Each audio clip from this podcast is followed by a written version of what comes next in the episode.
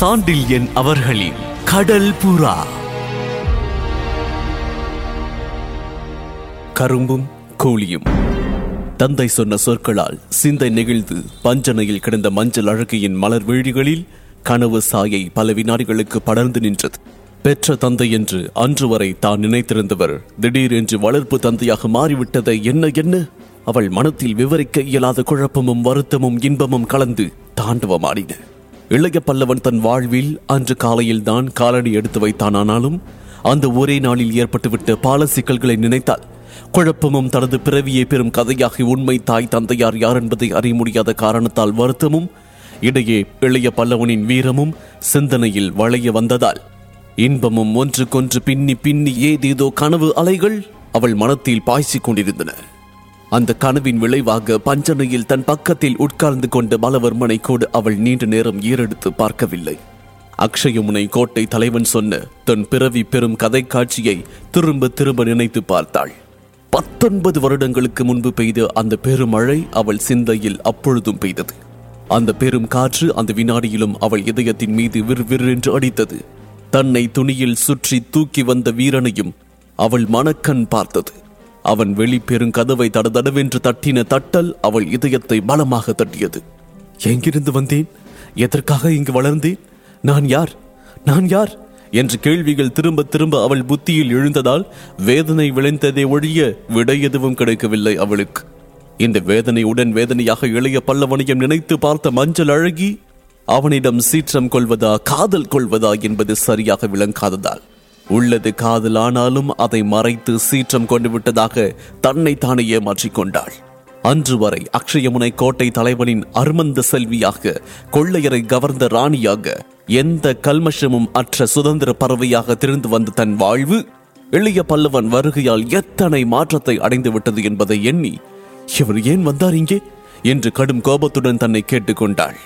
அந்த கோபத்தினூடே எழுந்த இளைய பல்லவனின் சிரித்த முகம் சிங்கத்தின் குகைக்குள் புகுந்து சிங்கத்தையே மிரட்டுவது போல் தன் தந்தையை மிரட்டிய காட்சி வில்லவனது வாளை அனாயாசமாக தன் வாளால் சுழற்றி வானத்தில் விசிறிவிட்ட அற்புதம். இவை அந்த கோபத்தை பெரிதும் சமணப்படுத்தின. அத்துடன் கடைசியாக அவன் தன் இடையை தொட்டது தொட்ட கை தொட்ட இடத்தில் நின்றது. இவற்றை நினைக்க நினைக்க இன்ப அலைகள் அவள் உடலை ஊடுருவி சென்றன.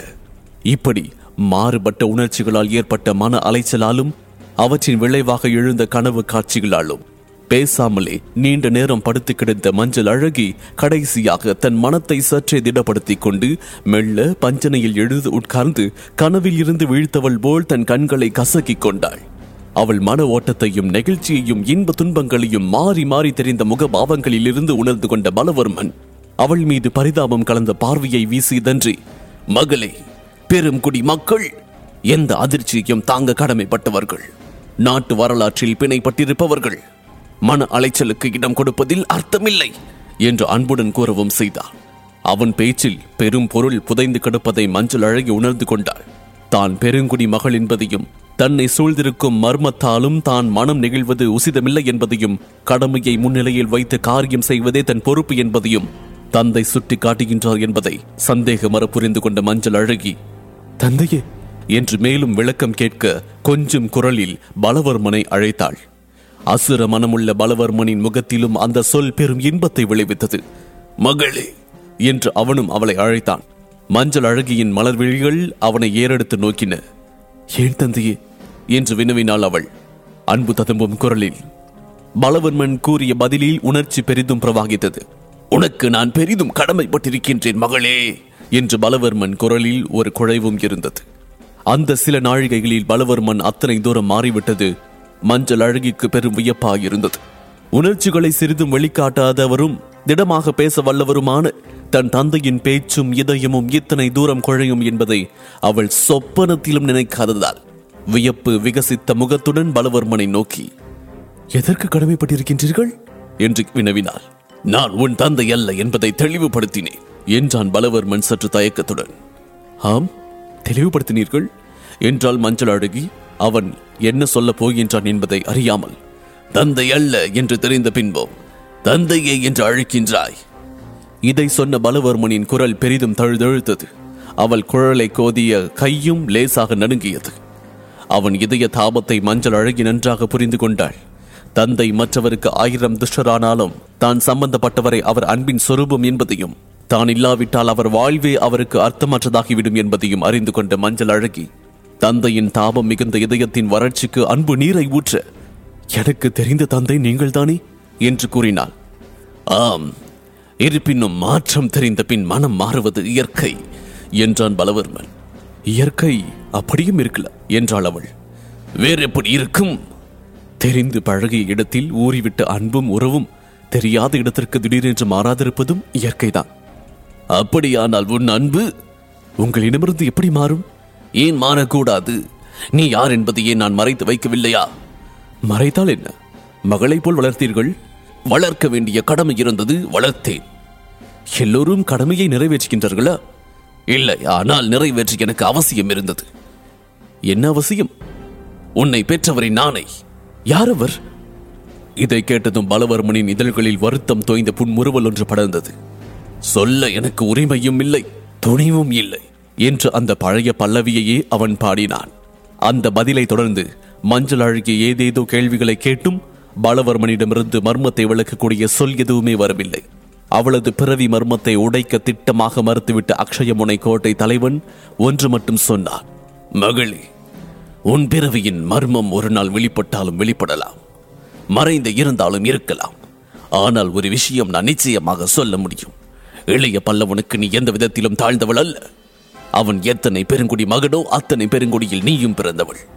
உனக்கு அவன் தகுதி அல்லவென்று எனக்கு தோன்றியிருக்கும் பட்சத்தில் உன் ரத்தத்துக்கு இணையான ரத்தம் அவன் உடலில் பாயவில்லை என்று நான் கருதும் பட்சத்தில் அகுதாவினால் அந்த அக்ஷயமுனை கோட்டம் அழிந்து போவதானாலும் இளைய பல்லவன் உன்னை அணுக கூட விடமாட்டேன். நீண்ட யோசனைக்கு பிறகே உன்னை இளைய பல்லவனுக்கு கொடுப்பதில் தவறில்லை என்று தீர்மானித்தேன். பிற்காலத்தில் ஒருவேளை உன் பிறவி மர்மம் வெளிப்பட்டாலும் உன் திருமணத்தை யாரும் ஆட்சேபிக்க முடியாது. நீ அவனை மணப்பதால் உன் விருப்பம் பூர்த்தியாவது மட்டுமல்ல.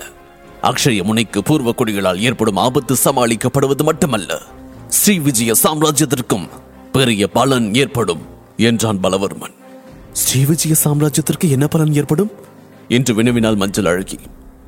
பெரும் படை தலைவன் ஒருவன் அதுவும் தற்சமயம் கடற்படை போரில் வல்லவன் ஒருவன் சோழர்களிடமிருந்து ஸ்ரீவிஜயத்திடம் இழுக்கப்படுவான் என்றான் பலவர்மன். இழுப்பட அவர் இஷ்டப்படாவிட்டால்? நீ கிடைக்க மாட்டாய் அவனுக்கு. அதை அவர் பொருட்படுத்தாவிட்டால் பலவர்மனின் இதழ்களில் புன்முறுவல் தாண்டவமாடியது.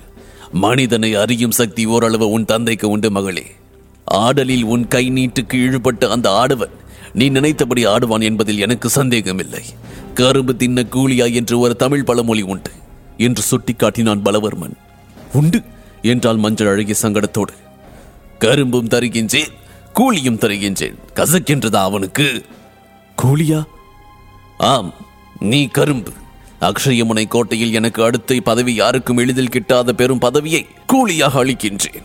இரண்டையுமே அவர் வெறுத்தாள் பலவர்மன் சிறிது நேரம் பதில் ஏதும் சொல்லவில்லை. ஏதோ யோசித்துவிட்டு சொன்னான். வெறுக்காமல் இருக்கும்படி பார்த்துக் கொள்வது உன் பொறுப்பு என்று. என் பொறுப்பா? அவள் கேள்வியில் வியப்பு மண்டி கிடந்தது. ஆம். என்ன என்ன செய்ய சொல்கின்றீர்கள்? மீண்டும் ஒரு தந்தை மகளிடம் பேசக்கூடாத வார்த்தைகளை பேச சொல்கின்றாய் மகளே. பேச இஷ்டமில்லை எனக்கு. ஆனால் கடமையை முன்னிட்டு பேசுகின்றேன். வண்டை வசீகரிக்கும் முறையை மலருக்கு யாரும் சொல்லித் தருவதில்லை.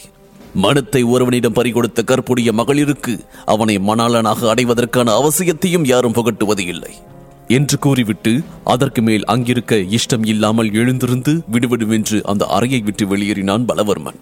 மஞ்சள் அழகிக்கு படுக்கும் அறை மாளிகையில் தனியே இருந்தாலும் அந்த அறைக்கு போகாமல் அந்த இரவு முழுவதும் பஞ்சனையிலேயே படுத்து கிடந்தாள்.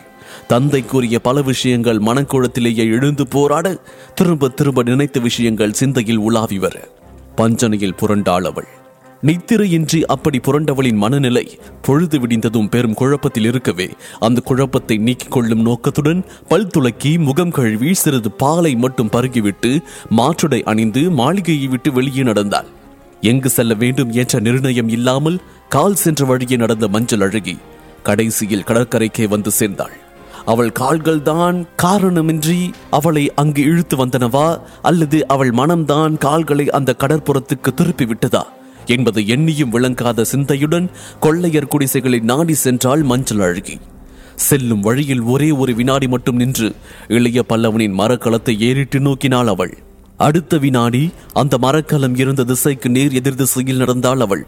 எந்த காரணத்தை முன்னிட்டும் அன்று இளைய பல்லவன் கண்களில் படக்கூடாது என்று உறுதி கொண்ட மஞ்சள் அழகி கடற்கரையில் கிழக்கு கொடியில் இருந்த யவனர்கள் குடிசையை நோக்கி வேகமாக நடந்தாள்.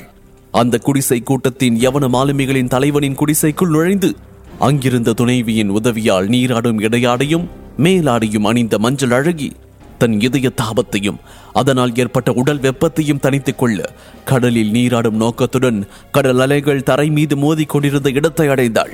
அவள் போகும் நிலையை பார்த்த யவன கொள்ளைக்காரர்களும் அவர்கள் துணைவிகளும் அவள் முகத்தில் இருந்த ஏக்கத்தையும் கண்களில் சிவப்பையும் கண்டு அவளை அணுகாமல் எட்டவே நின்றார்கள். அப்படி எட்ட நிற்காமல் விசாரிக்க அருகில் வந்த ஓரிரு கொள்ளைக்காரர்களை கையால் விலக்கிக் கொண்டு நீர்க்கரையை நோக்கி சென்ற மஞ்சள் அழகி படகுகளோ வளைஞரோ இல்லாத தனி இடமாக பார்த்து கடல் நீரில் இறங்கி அலைகளில் மூழ்கினாள். அவள் அழகிய உடலை அலைகள் ஆசையோடு தூக்கி தூக்கி புரட்டி கொடுத்தன. அவள் அலைகளில் நீந்தி சென்றால் கடலின் அலைக்கரங்கள் அவள் உடல் அசதியை போக்க பிடித்து பிடித்து சுழன்றன அலைகள் எழுப்பிய காற்றின் சத்தமும் அவள் சித்தத்தின் குழப்பத்தை துடைத்து சுத்தம் செய்தது. காலை வெயில் கிளப்பிய இதமான உஷ்ணம் கூட அவளுக்கு பெரும் சாந்தியை அளித்தது. எந்த துன்பத்தையும் குழப்பத்தையும் துடைக்கும் இயற்கையின் இணையில்லா சக்தியை எண்ணி அவள் வியப்பெய்தினாள். அந்த வியப்புடனும் மனசாந்தியுடனும் ஓரளவு மகிழ்ச்சியுடனும் நீண்ட நேரம் அலைகளில் திளைத்து விளையாடிய மஞ்சள் அழகி ஓர் அலையில் புரண்டு கரைக்கு வந்து தன் இரு கால்களையும் தரையில் ஊன்றி எழுந்து நின்றாள். இனி நான் என் வாழ்வை பற்றி நிதானமாக யோசிக்க முடியும். என்று தன்னைத்தானே தேற்றிக் கொண்டு அலைகள் காலில் திரும்ப திரும்ப நுரையை பாய்ச்ச நீர்க்கரையோருமே நடந்து சென்றாள். கடைசியாக தலையை துவட்ட முயன்று மணல் வெளிக்கு முதுகை காட்டிக்கொண்டு கடல்புறம் திரும்பி மேலாடையை பிழிந்து தலையை துவட்ட முயன்றாள். தலையில் வைத்திருக்கும் தருணத்தில் துவட்ட வேண்டிய மேலாடை கை தவறி கீழே விழுந்தது. அதை எடுத்து நீட்டியது ஒரு கரம். அதிர்ச்சியுற்று திரும்பினால் மஞ்சள் அழகி. முகத்தை வேறுபுறம் திருப்பிக் கொண்டு கை மட்டும் ஆடையை நீட்ட நின்று கொண்டிருந்தான் எளிய பல்லவன். இதன் தொடர்ச்சியை நீர் மோகினி இதில் தொடர்ந்து கேட்கலாம். இந்த பாட்காஸ்டை உங்களுக்காக வழங்கிய நான் டிஜே முருகா. சோஷியல் மீடியாவில் என்னை ஃபைன் செய்ய Facebook handle Murugan dot radio மற்றும் Instagram handle Murugan dot DJ இந்த பாட்காஸ்ட் உங்களுக்கு பிடித்திருந்தா சவுத் ரேடியோஸ் மொபைல் ஆப்ல ஃபைவ் ஸ்டார் ரேட்டிங் கொடுங்க. உங்களின் பேராதரவிற்கு மனமார்ந்த நன்றிகள். மீண்டும் சந்திப்போம்.